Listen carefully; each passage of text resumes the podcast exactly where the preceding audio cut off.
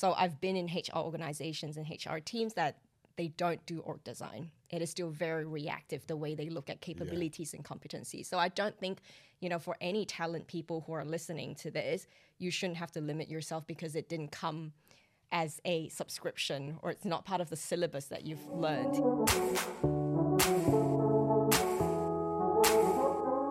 Welcome back to episode five of Talent Surgery. I'm Steve Jacobs and with my co host, Yasar Ahmad. Hi, everyone. Today, we are joined by a personal favourite of mine, um, the lovely Sophie Theen. Sophie, welcome to Talent Surgery. It's great to have you on the show. Well, thanks for having me. I'm excited to um, talk about what we need to talk about today. Yeah. Tell us, tell us a bit about yourself. Yeah. Um, well, where do I even start? Um, I've moved around the place for so many times now. Um, I guess in a nutshell, I am a talent HR professional turned um, founder, leadership coach at the moment, which I truly, truly enjoy, to be perfectly honest with you. I find a lot of joy doing that. Um, and recently published a book about um, yes. entrepreneurs, culture, and startups, and pretty much spent my first five years of my career in IBM corporate world and then kind of got propelled into the startup world and never really looked back since. So it's been about what, eight to nine years now. You've had uh, an amazing career. I was kind of stalking your LinkedIn earlier, and I, even the book it, look, it sounds amazing. What's, what's, the name of the book for everyone? Um, it's the Soul of Startups: The Soul Untold Startup. Stories of How Founders Affect Culture. And where can everyone find it? Um, you can find it on Amazon. Um, it's in Barnes and Nobles as well, mostly in America, but mostly you can really find it in Amazon. If not, on my website, sophietheen.com. We'll put a picture of the book here, we and will. then we'll put a link in the description. Definitely. So um, m- maybe I'll start off with the staple question we ask every guest, uh, and it's um, about productivity. So, what is your productivity hack hack uh, that you use the most that gets you um, further in your day to day? You mean gets me going and yeah, gets me, yeah. you know, not in a reactive mode. Makes um, you feel productive. Yeah, yeah, yeah, yeah. Um, so I do, I do have a bit of a ritual. Um, although I kind of like, you know, I, I have a ritual where I kind of put down what I need to do on a day to day basis, what I absolutely need to achieve. But then at the same time, I tend to not really go through it. But there's like this sandwich where at the start of the day, I would absolutely sit down for at least 10 minutes to reset and do my goal setting. So, what do I really want to achieve on that day? And then I close off the day by like prepping what I need to do tomorrow. So it could be as simple as just closing off the day before I slam my laptop shut to go, all right, I'm going out tomorrow because I need to, um, you know, meet a couple of people. Do I pack my bag? Do I put my jacket on the side? Just so for me, it's kind of like that sandwich that really gets me going to mm. make sure that I've done what I need to do today and not feel bad for missing some of yeah. the important things out. And that's at the end of the day. Yeah, and the end of the day. And I start my day with a bit of goal setting while I walk my dog. It's really interesting. I, I just posted about this on LinkedIn about morning routines and um, what just out of curiosity, what time do you typically wake up in the morning? Uh, so I'm actually an early bird. So 7:30 okay. is when my alarm goes off, just so that I've got like a half an hour to 45 minutes to walk my dog with my coffee. And yeah. if she's taking a lot longer than I would like, I'll usually sit out in the cold and kind of like do my goal setting on my phone. Amazing. So 30, yeah. yeah. As most people know, I get up at five. Uh, I, I, I haven't stopped recently I feel like I'm not so obsessed about waking up early or setting routines or having rituals in the morning. I think for me, I just want to be fully awake. Mm. That's like my number one priority when I wake up in the morning. Am I actually awake or am I just because I roll out of bed just straight into the meetings? Mm. Obviously, do mm. my normal breakfast, you know. Get dressed, right? Yeah, yeah, of okay, course. Good. Sometimes, you know, just straight into a meeting on audio, but um, generally speaking, I, I, was reading up on like different ways people set up their day for success, and one of them ones was it was like wake up in the morning, read the news, set goals for the day. But what was interesting, I never really heard s- close the end of the day, which mm. is really interesting. I like that. Yeah, I'm a book-ended person, so yeah. I'm really structured that way. Um, I I tend to get a little bit more anxious if I feel like I haven't kind of ticked off all the boxes. Yeah. So over the years, I've learned not to feel guilty about not achieving everything I set out to do, and so I kind of do an end-of-day closing ritual just so that I feel a little bit better about mm-hmm. myself. But also, like I said, it's a fairly light-hearted gesture in the sense that it could be as easy as me packing my bag for tomorrow. So that's interesting because that sounds very much like self urgency. Yeah. So, how would you manage then when you're working in a team with other people who don't have that same sense of urgency as you? Yeah, that's interesting. Um, so, in a team setting, I am a big fan of stand ups and stand downs. I actually prefer stand downs more than stand ups, only because people exactly like what you were saying earlier, um, people start their day in different versions and they're at different pace. Some are 9.30, some are 9 o'clock, or maybe there's an important meeting at 8 o'clock and they're a lot more wide awake and present, right? Mm. It's about getting your team to be really present. So for me, when it's in a team setting, standing down is what I really enjoy. So even if you may still have meetings up until 7 p.m., sometimes we work, you know, in global time zones, but 5 30 p.m. sharp, regardless where I am in the world, that's when we do our stand down. It's a quick 10 minutes. We go do a quick powwow. Yes. What have you done? Are you feeling okay? Are we ready to ca- crack on tomorrow? Yeah. Let's go. I like Amazing. that. It's a good finish off. Yeah, that's a great productivity. Yeah. I'm going to use that straight yeah, away. Yeah. I'm going to me too. Cl- cl- closing off the day because I'm just so obsessed with the morning. Mm. The ending of the day, the end is. I think we get important. very much into a routine, or, or, or I definitely have gone into a routine where, you know, we rely so much on different communication tools, and when you have all these different group group chats, whether you're using Slack, Teams, Google, whatever, and then you message everyone in your team like, "Great day, everyone. See you all tomorrow." Yeah.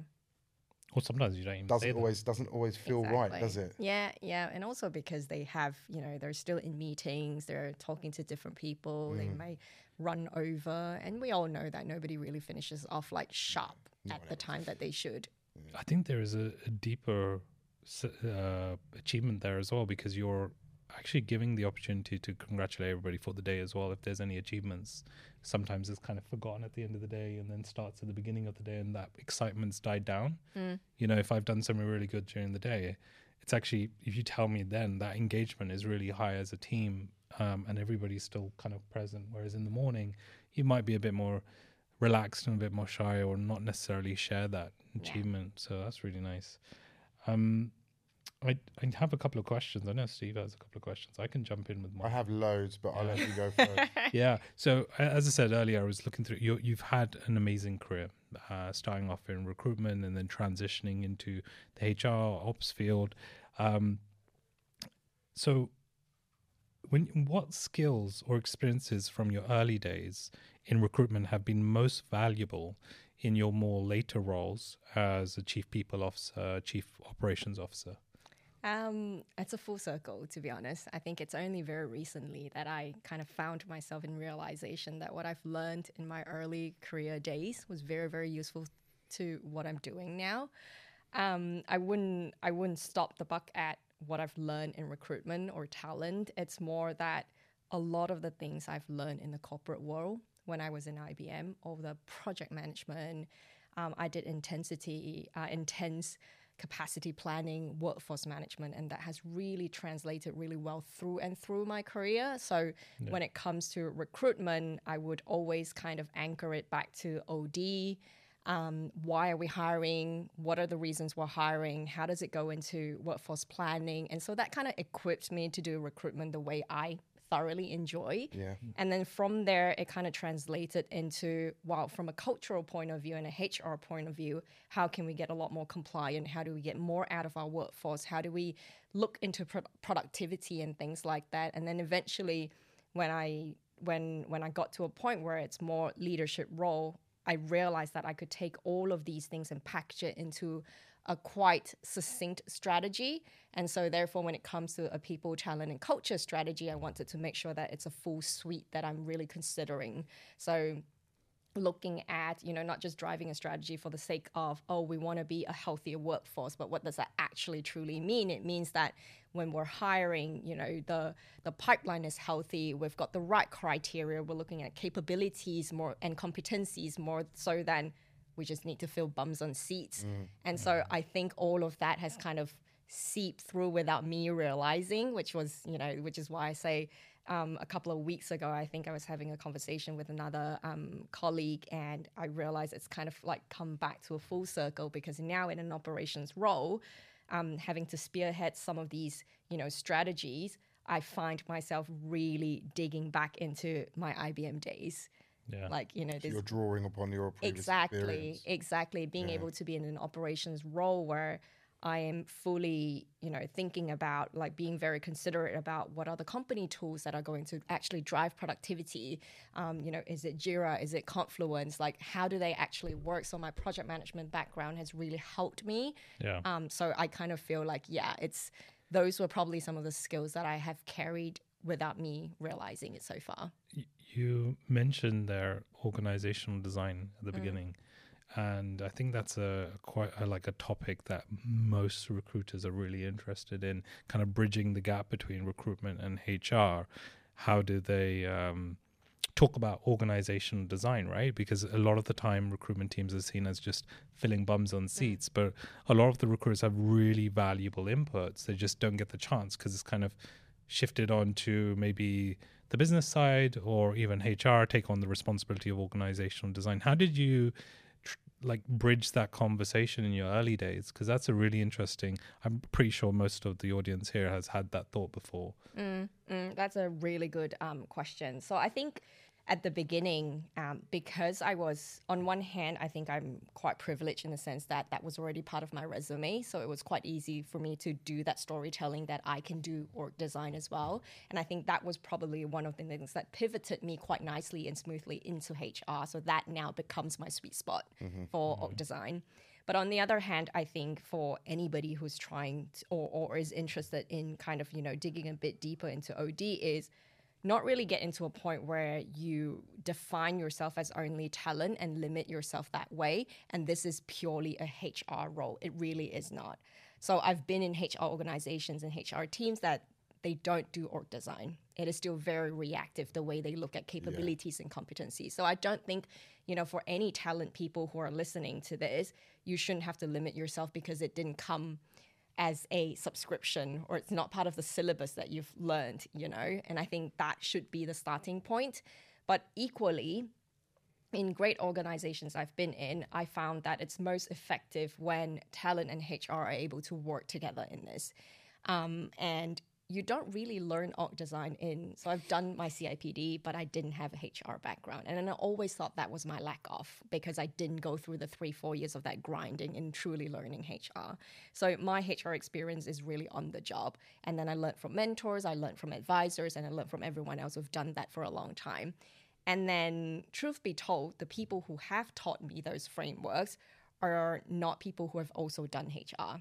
So I think there's something to be said here. Learning by doing. Exactly, exactly. Because most of the Good time, I'm sure you find yourself in situations where you're driving a talent strategy, you're driving a people strategy, Yeah. and you find yourself having to customize it based on what the company needs are.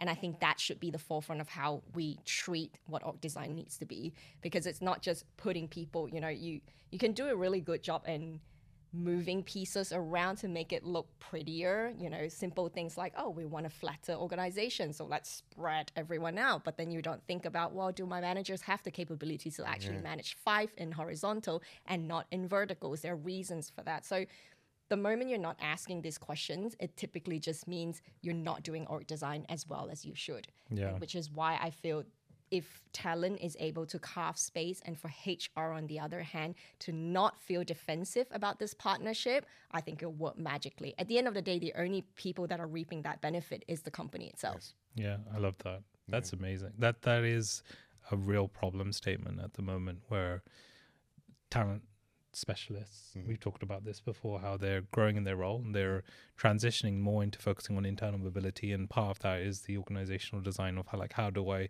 help an organization grow? And I think the key component is there is actually just el- enabling, uh, not seeing talent acquisition as a separate function to HR. Or, or is that is that controversial? Can I say that? Hey everyone. Before we get started, don't forget to hit that subscribe button and like and share this video. No, it, it's not controversial, but I, I mean, the way that I see it is that in most organisations, ninety-nine percent of the time, a lot of these opportunities do actually present themselves. It's whether or not you you're willing to actually get stuck in and hmm. actually want to take on that, or if you just want to brush it under the carpet, right? Like that's down to you. So Yeah. you do. So the opportunities are there, and it's not always on a manual. Okay, so you have to be creative and you've got to be able to kind of do your research, speak to people like you've done, speaking to mentors, and then you get involved, and then you, you know, then you actually have something to contribute as well. Yeah, I agree with that. I think that that's that's a really valuable point. There's too many valuable points here. um, but no, you, you're right. Like if you think about it, most of the people that haven't been presented this opportunity, they could ask. Yeah. Um, it, I guess it, it becomes a Don't problem. ask, don't get. yeah, I guess it becomes a problem when you're not, when you're expecting it. I think a lot of the time, even now, when you're hired into a, into a new role, mm. you you follow the job description too much, and you kind of and then you can really fall into that that trap of just being pigeonholed into that job and only that job, and that's actually why a year later most people don't get promoted because mm. they haven't done anything else. They haven't tried to put their foot forward and say, actually, I want to try this or I want to try that. I've, I've been lucky enough to work with teams who have done that, but I've also seen people who are, you know, not pushing themselves in that way. But I think also maybe maybe some people are just very comfortable doing that Yeah. one job. Having successfully transitioned from recruitment to HR, what advice would you give to recruitment professionals who want to do the same move?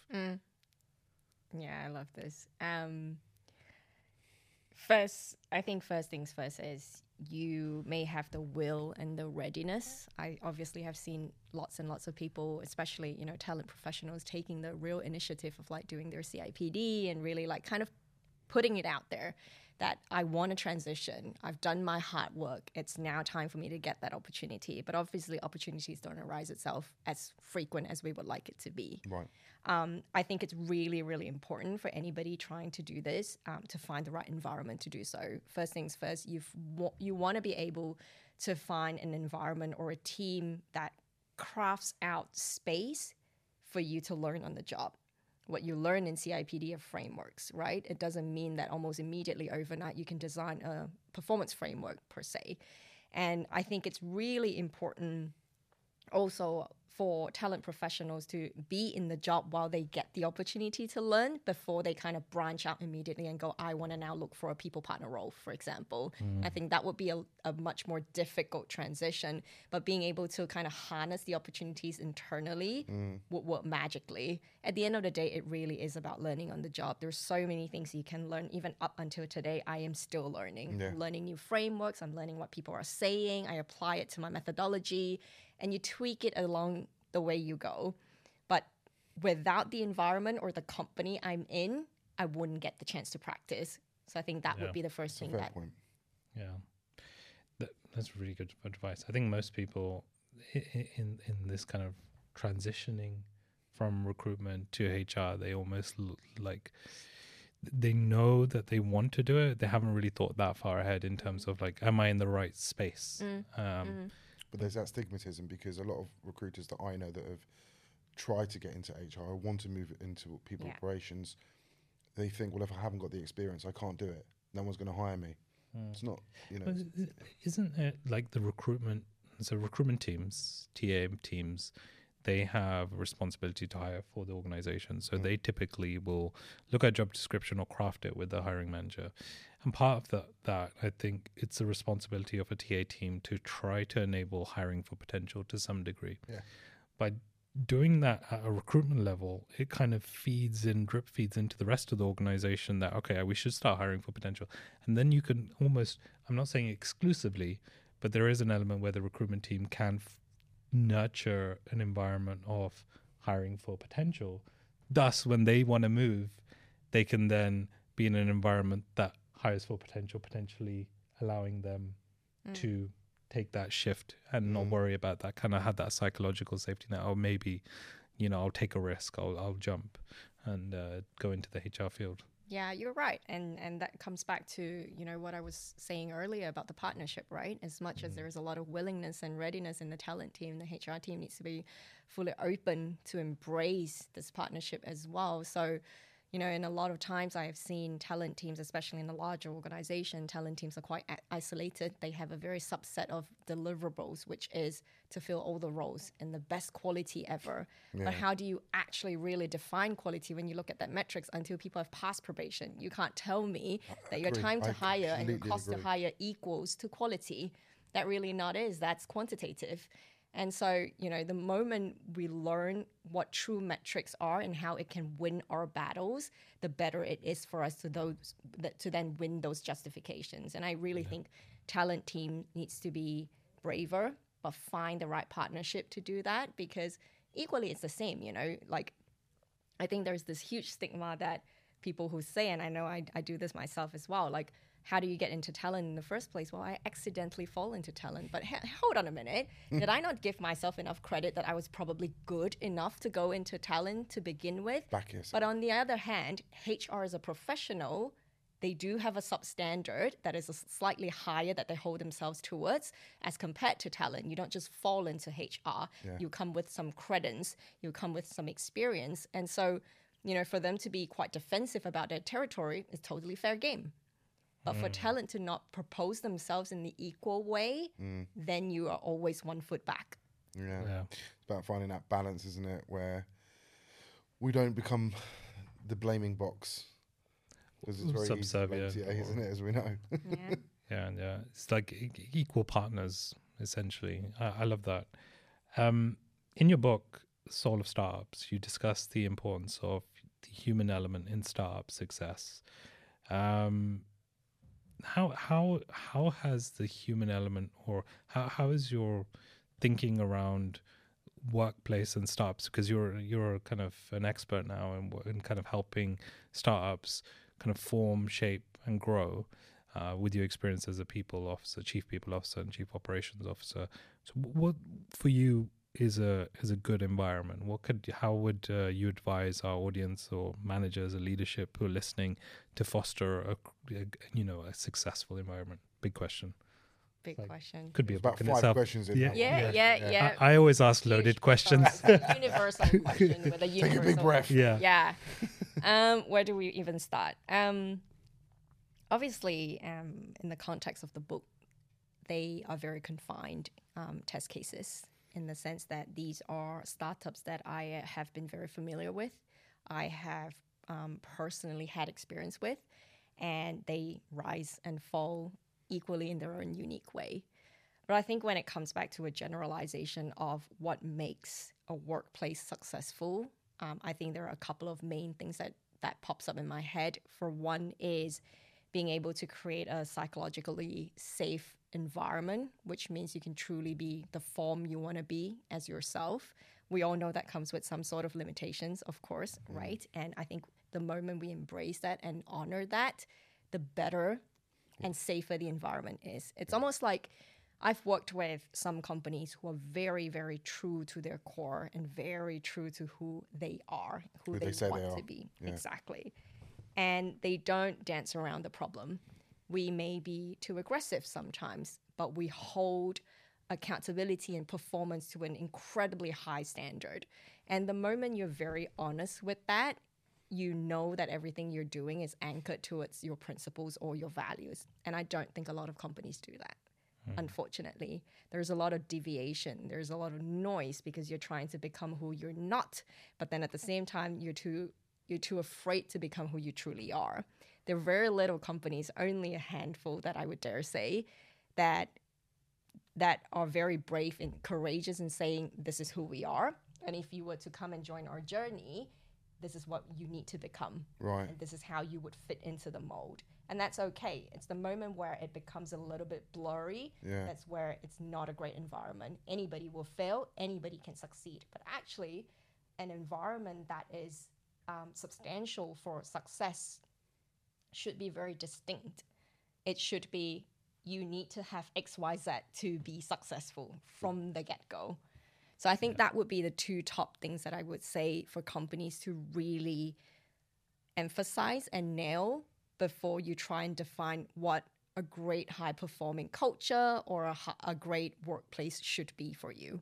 Just sticking on that values and culture piece for a second, do you think that a lot of startups, this is my been my experience, I wonder if it's the same as you, they have they lose their focus on who they actually are because they're so focused on the mission of it could be a SaaS business trying to sell their products, you know, or they could be trying to be focused on mm-hmm.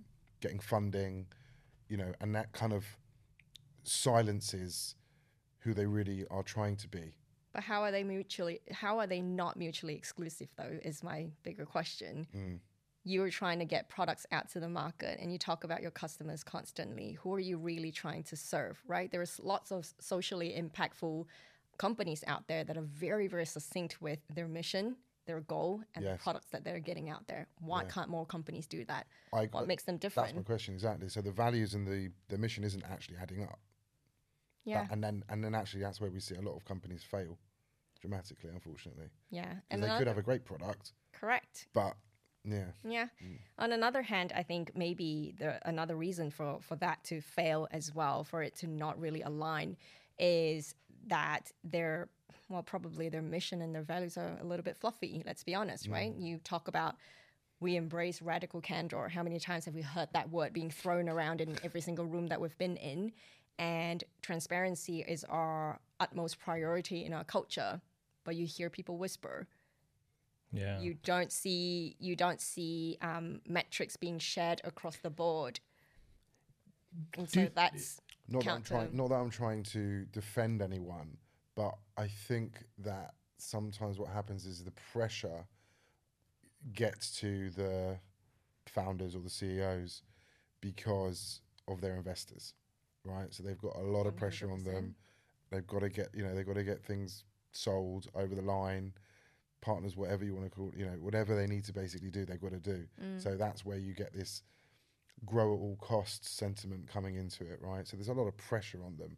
But then, you know, are they, then I do wonder, and there are organizations out there I've seen, but then I do wonder, are they getting enough support to really kind of harness that? I don't I don't think so. I don't I don't think as part of the research for the book is for me to truly understand the founder's perspective Yeah. and their positioning. And you're absolutely right. There isn't enough of a support system for them as compared to you, you know, the three of us, right, in our community. And I think that is that is very, very important to note. But on the other hand, as well, you know, as a founder, you do know that ultimately your responsibility is towards your people, your company, and your investors, and your product and your customers. And so, at what point do you deprioritize your people? Mm. Is the bigger question. Should that not be one of the things that keeps you up at night? Is another question. So then it comes back to a full circle, which is Are you the right founder for the company? I Interesting. have a follow up question because there's a lot. There was a lot there. I should have been careful. Was that a bit too intense? yeah, that was a lot. no, no, it was good. It was great. Uh, there was a lot of like golden nuggets there. I think for me, one of the things that stood out was um, not living by the values, right? And and I wonder whether it's a startup or a mid-size or an enterprise. One of the things I've noticed is that holding people accountable for those values is where things go wrong. A lot of companies now find it very difficult to do uh, to give accountability, make people accountable, and also do consequence management. If you're going to be whispering in the background, how do you like? If I had a team now, I know how I would do it. But let's say there's a team and there's some of them are living by the values and some of them aren't. What support is there for managers, lead, team leads, founders to get them to actually live by the values? Yeah. And we're not talking about a WhatsApp group here. We're talking about real support, like a real Yeah, support yeah, system. yeah. Real pulse yeah, a real support system.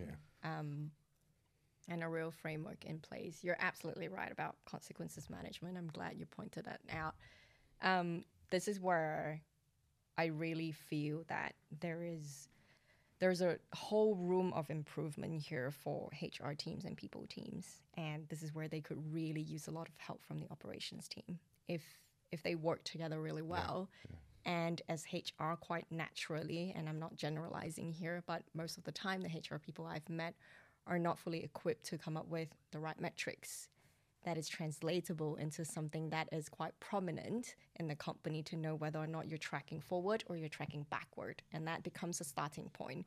So, back to your point around, you know, how do we hold people accountable towards their values is everything that you touch and see can be translated into measurements values may not be, but guiding principles can, behaviors can.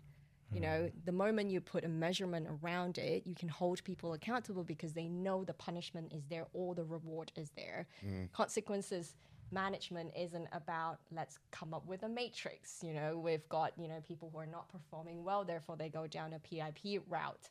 But really typically is how do we hold people accountable for values is say for example, if the value is transparency or just be honest, right? Mm. Honesty is our value. It's written on the wall. How that translates into our behaviors that you should be um, carrying or how you show up at work with your team, how you lead your team. Are you visible in your information sharing? Are you, do you have data points? Do you have dashboards? Do you have great and articulative reporting styles and things like that? Those are measurable, Yeah. right? So as a C level, I would like to measure my team managers to do so, and my team managers will then float cascade this down back to their teams, and every single person is measured that way. Mm. Then immediately that pillar itself is your value Yeah. and people who don't embrace that mm. can be supported because they now know how to be supported. If it's arbitrary or completely subjective, how do you create a support system? How do you teach people to be honest? yeah. It- It's just something I just, you know, what you said earlier on about finding that right environment. It even it really resonates because I think from an H from between an HR and a CEO, COO or CEO's relationship, that's so critical because you know if you find the wrong COO or CEO to work with, where they just sort of pigeonhole you as an HR individual, say you focus on this, I will do that. You're not going to get those measurements. That because it's coming from the business, so they've got to. It's got to be an absolute marriage. Mm. Yeah. You you mentioned something there, and I think what I was hearing, if I was in, in, in looking listening to this podcast, I'd hear what you're doing is valuable. So the metrics, the achievements, the goals, the targets, but it's also important how you do it, and those measurements are your invisible PR. There's the stuff that we're going to be measuring you on, like no point being the best recruiter in the world if you piss everybody off along the way. So I think that's what I was hearing is the how as well as the what. and you can test for it you mm. know Yeah. you can you can absolutely test for almost everything almost everything can be measured you know sometimes people go yeah you're absolutely right you're, that's a great example you know you can be the best recruiter to fill all roles at the in, in, in absolutely the quality that we want but you just can't get along with people and we often say that, ah, you know, we, we can't really performance manage this person because it's culture. That really is not. That's just the way you integrate yourself into a collaborative environment. Are you a good peer? Are you a good collaborator? All of these things can be tweaked and all of these things can be ushered into the right direction. But first things first, we've got to be able to identify and please throw out this whole cultural fit, cultural add, or value add you know terms out the window mm. because the moment we anchor ourselves into things that are not measurable then we get nowhere Good. we keep going around in circles So, so on that, what advice would you give to someone who's listening, thinking, okay, I work in a team. Some team members are not following the rules. I want to follow the rules. What advice would you give them to get aligned with, or be in the best position to to succeed? Would you say the what and the how, or how, how would you navigate that? I would I would first things first try and get a really clear understanding of the why they're not behaving or performing this way and then secondly also help them or educate them in uh, truly understanding the true meaning of what this actually means. What do I expect out of you? What does this value mean? What does this behavior mean? How d- how can I give you some more examples for you to to perform in a certain way? And I think you know, we can't really take people for granted to think that they would just immediately understand you.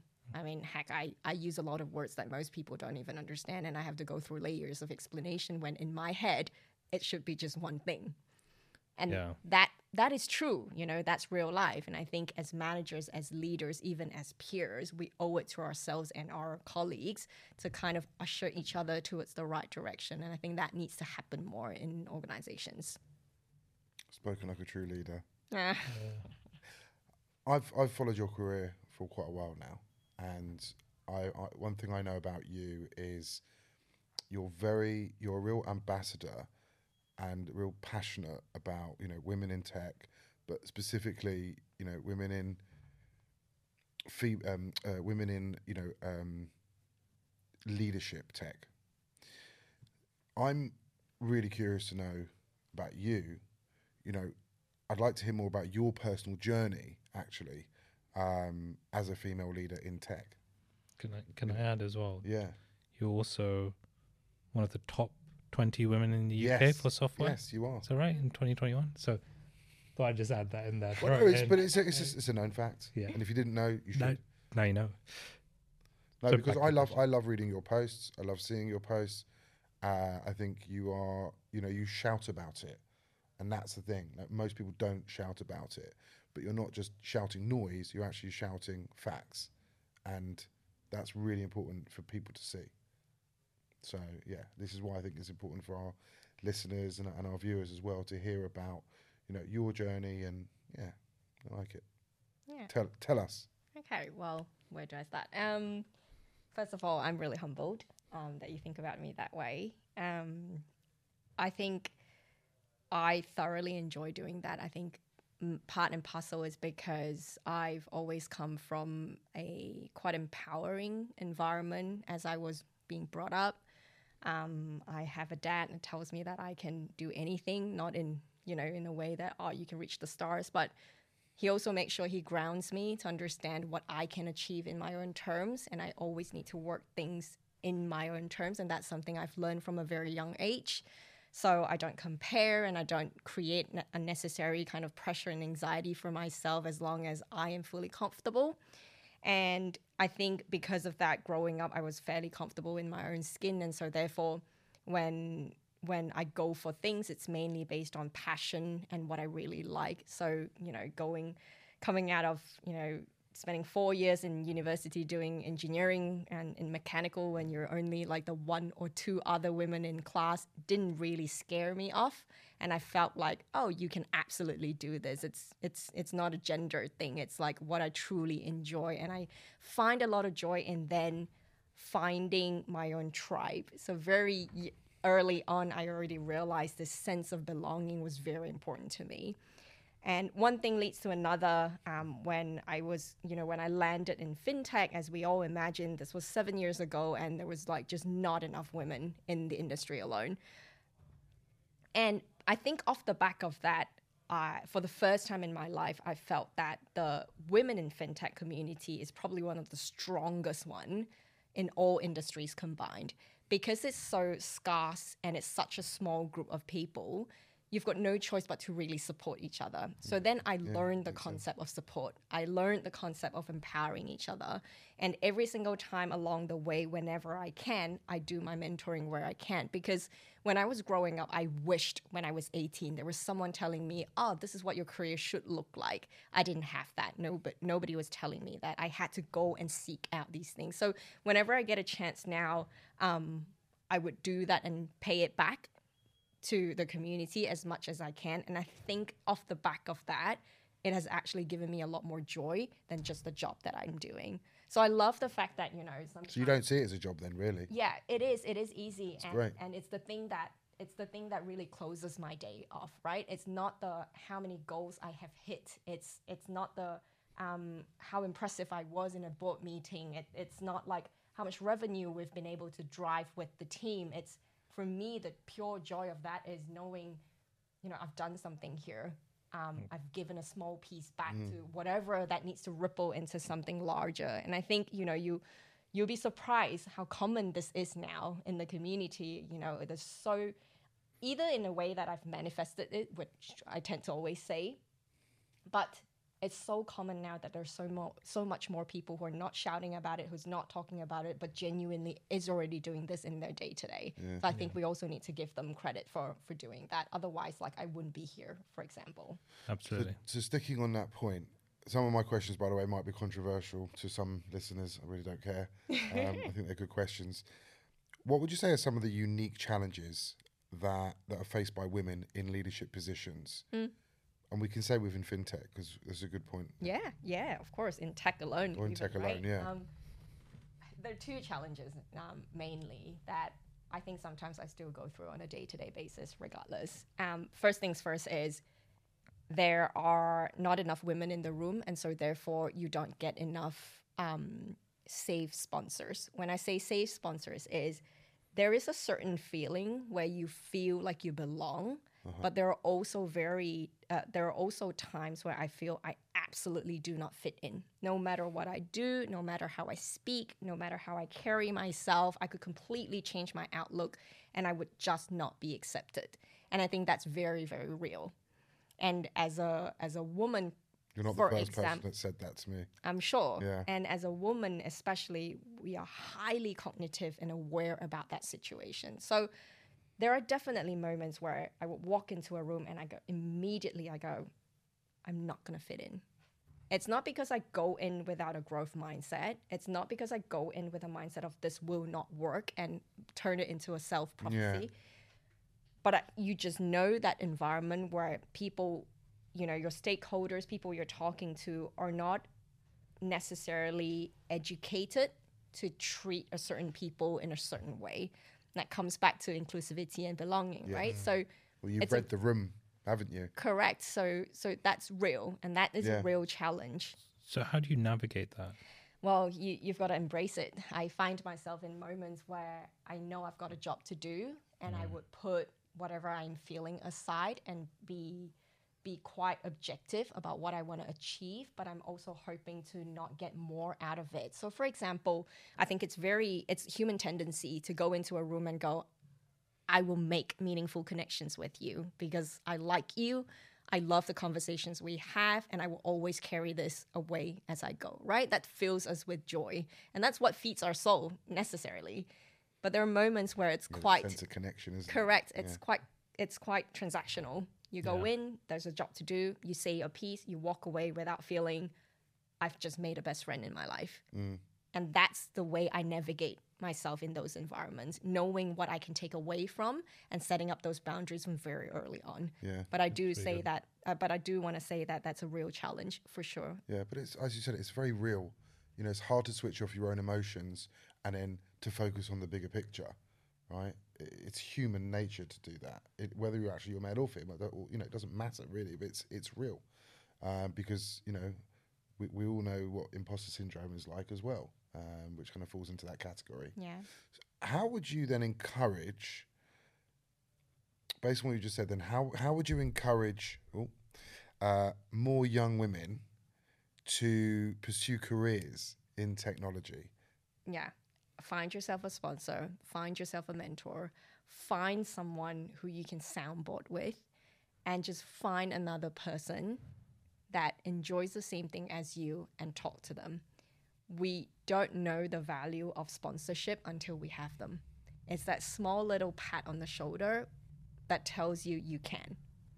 Hmm. It's not yourself, it's not your partner, it's Yeah. someone else that is a lot further out of your cycle that's actually going to give you that boost. And I will 100% encourage that. Yeah, getting someone to tell to tell you back yourself, like, come on. I've got a question, and I kind of find myself in this situation now. Um, as you grow in your career and you get to the more senior positions, uh, chief people officer, chief, you know, who are your like? Do you still find mentors, or do you do you how how do you navigate that? Because it gets more difficult as you get to the top to find someone who knows what you're in. I suspect. I'm, I don't know. I, maybe I don't. I need to find a mentor now. Everyone has different skills. Yeah. Yeah. Um, it's very important to me being Yeah. able to build meaningful connections more so than the job that I'm doing um, because it's not on my report card, right? My report card is basically, you know, 50% like how much I care about my performance review is 50% of my life. Where what gives me joy is whether or not I'm make, making impactful and material changes everywhere I go, whether in people's lives, connections, relationships, or in the organization. That's pretty much how I anchor my values and my principles. So I carry that with me wherever I go. Um, I have not stopped looking for a mentor. I have not stopped looking for advisors. Every time I meet someone who I'm incredibly excited about, I got to a point where I am now a lot more courageous in asking for help. For example, that's one of the things that women in leadership really struggle with because you're trying to prove yourself so hard that you don't necessarily feel comfortable going, I actually don't know what I'm doing. Like, do you mind us going into a quick huddle? But now I'm kind of like, not heard that before. Can we jump onto a quick call? Teach me what I need to know, and then I'll crack on. I'll figure it out. But I'll, I'm giving you a heads up that I need a bit of help, and that's a different way of saying that. But since then, throughout my career, throughout, you know, the hardship of me having to learn it through the hard way. Of course, if you don't ask for help, you can't know everything. And I find myself in a position where I feel quite stuck and I isolate myself. But that's my own doing. Right. So the moment I come into that realization, I never stop asking for help anymore. Good. I have a follow up question on the, you know, speaking of giving back, um, getting advice. You've been a board advisor before, right? And a few times, I think now. Um, what advice would you give to someone who's looking to become a board advisor for the first time? How would they become? How, how do they approach that? Because I know there's a lot of people listening thinking, "I'd love to do that. I want to grow. I want to be a board advisor," but they don't. They're just waiting for someone to reach out to them, as opposed to proactively going and getting that opportunity. What would be your advice there? Yeah, um, definitely be proactive. Um, work that in. It wasn't an easy journey for me to get here. Um, work that into every conversation and every opportunity you see. You know, um, I definitely started off. I've made really great connections now, but I did start off, you know, saying there are a couple of things that I can help you with based on my skill set. More than happy to, you know, jump in, help you out. Here's my number. WhatsApp me whenever. We'll jump into a call because you currently either don't have the person to do that for you, or you don't have the time to hire, or you don't have the cost to hire. I'll help you out. Mm. And I think that really goes a long way. And then it just becomes this effect of network where people then value you more than you value yourself. And I think that is really important, especially when it comes to networking. Networking isn't just about, you know, being so intentional where you make a friend, you know, you make a connection only because you want to get a job out of it, for Yeah. example. If you make it less intentional that way, you'll find more opportunities to weed this kind of conversations into Yeah. anything. So- You, know, you you spent time building up your own personal brand, but in a productive way. But I've got another, probably a really important question for a lot of people who who just taken your advice and saying, "Yeah, I'm going to do that now." Um, more of a personal side, but how would someone quantify the value in terms of monetary? So, what would if I, I'm a listener and I'm saying, "Okay, great, I'm going to go pursue this. I'm going to try to become a board advisor." What advice would you give them on how they should either charge or how should they calculate what they should? Because I'm sure there is a different value, right? People have different, some people might say, oh, I'm going to charge you 100, 200. Some might say equity, some might say shares or whatever. But what, what would your advice be there? There's no there's no magic to this. There's no um, straight cut solution to this. You'll learn through your mistakes. Okay. You'll learn to, you know, you'll learn to have asked for too much Yeah. that you don't deserve. You'll learn to have asked for too little that you deserve more.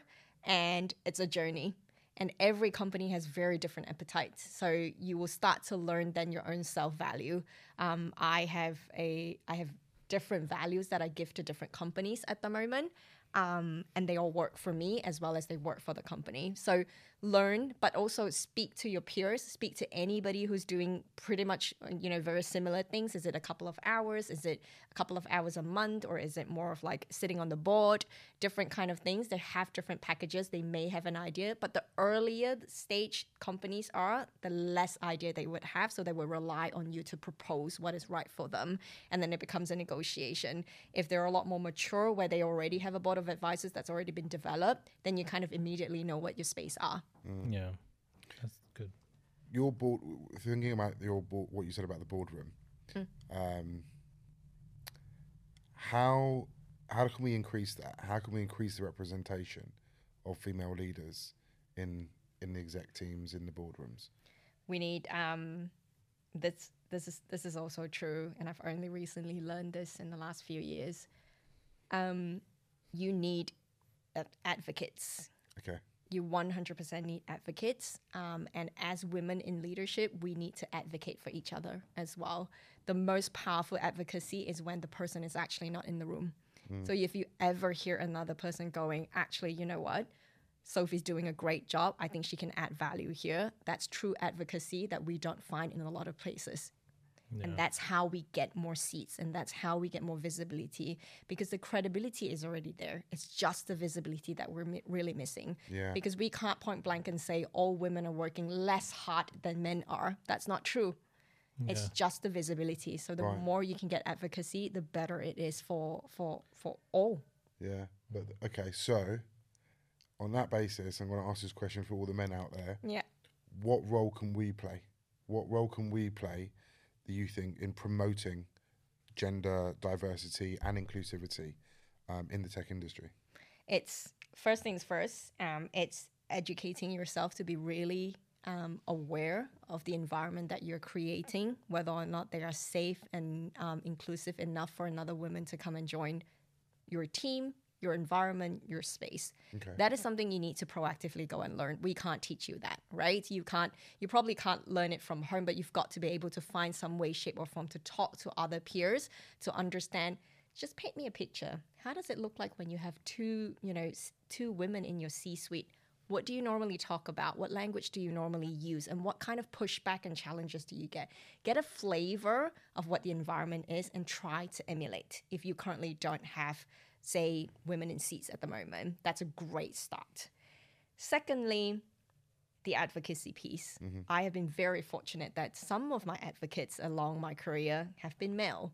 So it hasn't always been female. And so clearly there's a big part to play here. If someone sponsors you someone advocates you especially from a different gender i think it's far more powerful as well um, compared to same gender. The reason i say that is because you know for a fact that when they advocate you it isn't because of your hair or your or your dress it's simply because they truly think that there's some capabilities here and value that they can quantify Yeah. so that's really important Yeah. Wow. That's yeah. That I the that's there's a lot there that you. I don't think the audience needs to really rewind that, listen to that again.